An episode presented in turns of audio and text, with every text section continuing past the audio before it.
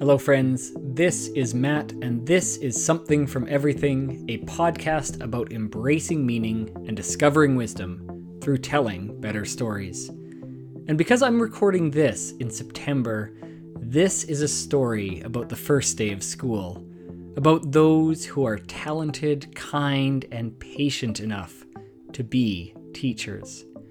But it's also about those wise, humble, and brave enough to be students, because both are necessary.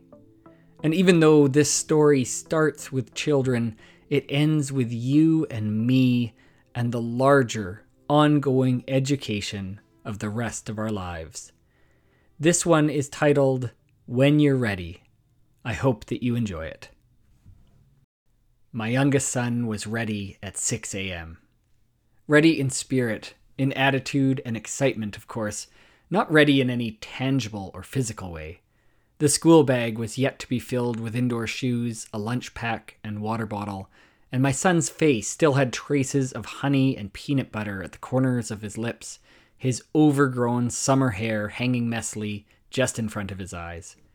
So much for our intentions of a clean haircut before this, the first day of school.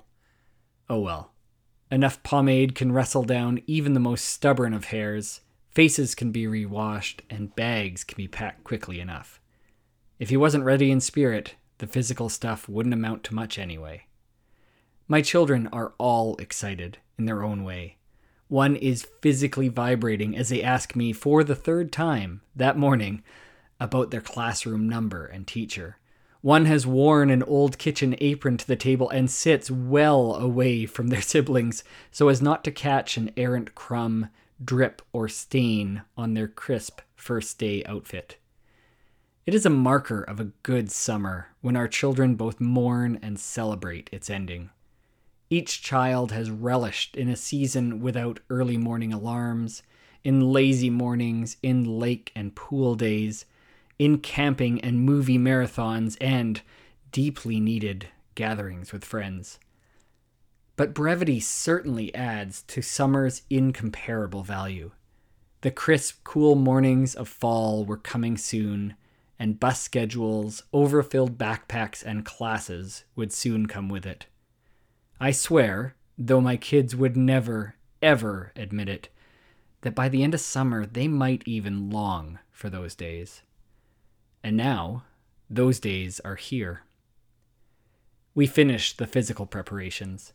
Ice packs slid covertly into lunch kits, water bottles filled, tightened, and inverted for good measure, bus route information confirmed, repeated, and then texted to each of the older children, also for good measure.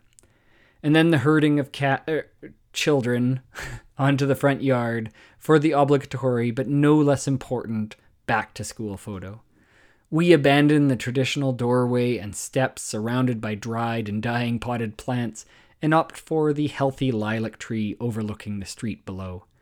I take multiple photos in quick succession and find at least two of them are usable.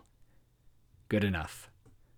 The older children make their way towards bus stops, and my youngest and I make our way to his school.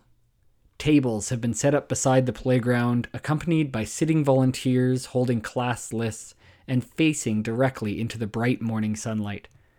A kindly woman smiles, squinting despite her sunglasses, and directs us towards the appropriate door. When we reach the classroom, my distracted son attempts to walk directly through the doorway before being abruptly halted by the outstretched arm and outward facing palm of his new teacher. Where do you think you're going? She playfully growls, furrowing her eyebrows before relaxing her whole face into a wide, natural smile. She introduces herself to us both, and my son laughs nervously, gives me the briefest of waves, and then darts inside, disappearing behind a corner. I am momentarily unnecessary, and I am grateful for it. Grateful for this teacher and for every other amazing teacher our family has had the privilege of meeting. Grateful for those who partner with us to shape and draw out our children. Grateful for all of those who are prepared enough, patient enough, and audacious enough to choose the role of teacher. But there's also something audacious in choosing the role of student. Not for my son, of course, not for those in their youth. Those in their first two decades, wisely, get little say in the matter. But for those of us who have seen a few more decades, who finished our formal education a long time ago, the prospect of becoming a student can become strange.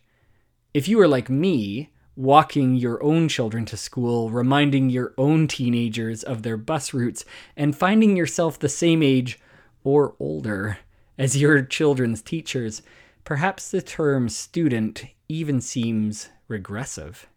And once we're finished with the classrooms and lecture halls, who exactly would be willing to take on this mantle of teacher? Perhaps more than we ever considered.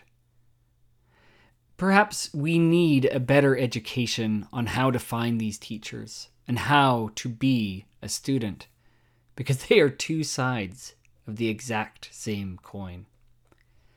A while back, I realized that I was developing a different relationship to some of the voices speaking into my life.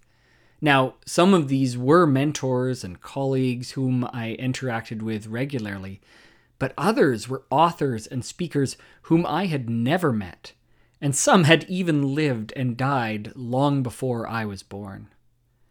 Now, all of these voices held knowledge, of course, and many of them specific expertise, but some of them, a few of them, called out for reciprocation.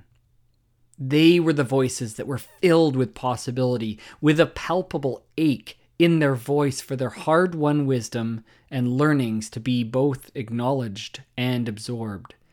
They sounded like teachers calling for students, beckoning them inside their classrooms. And the fact that we might be estranged by a great distance, culture, and time, why, that never seemed to bother them. At least, that's how it always sounded to me. For years, I've thought on the adage when the student is ready, the teacher will appear. What is it exactly that makes the student ready? Probably a great number of things. But maybe the first step is simply the decision to become one, to become a student.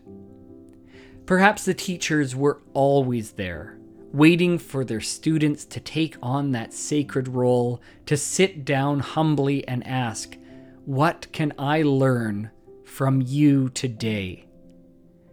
And perhaps we could ask that question of anyone and be amazed by how many great teachers we are regularly surrounded by.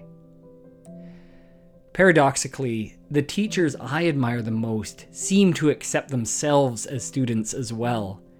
These are teachers whose extensive experience only increased their commitment to curiosity. Their world was always becoming larger, more complex, never simpler or smaller. These were teachers who were courageous, humble, and mature enough to never abandon the role of student. And despite all that knowledge and all that wisdom and all that expertise, these class lists are never truly full. These teachers are always taking on new students.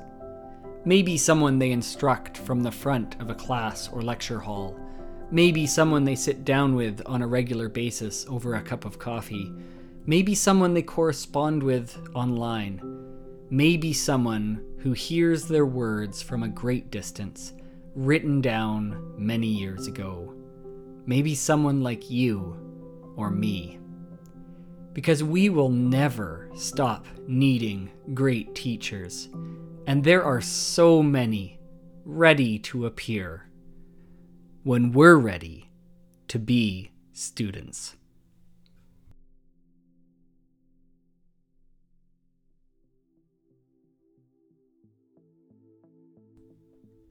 Well, friends, that is it. Episode 26 of the Something from Everything podcast. When you're ready. Thank you so much for listening.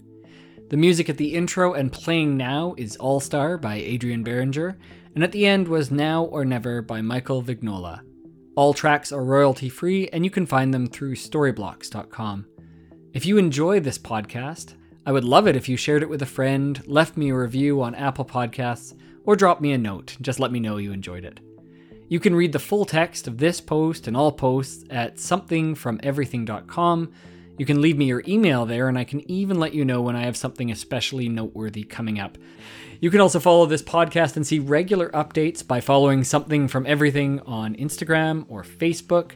And you can see some videos of some of these recordings on Instagram or YouTube just be sure to search for something from everything in quotations, otherwise, I get lost in the shuffle.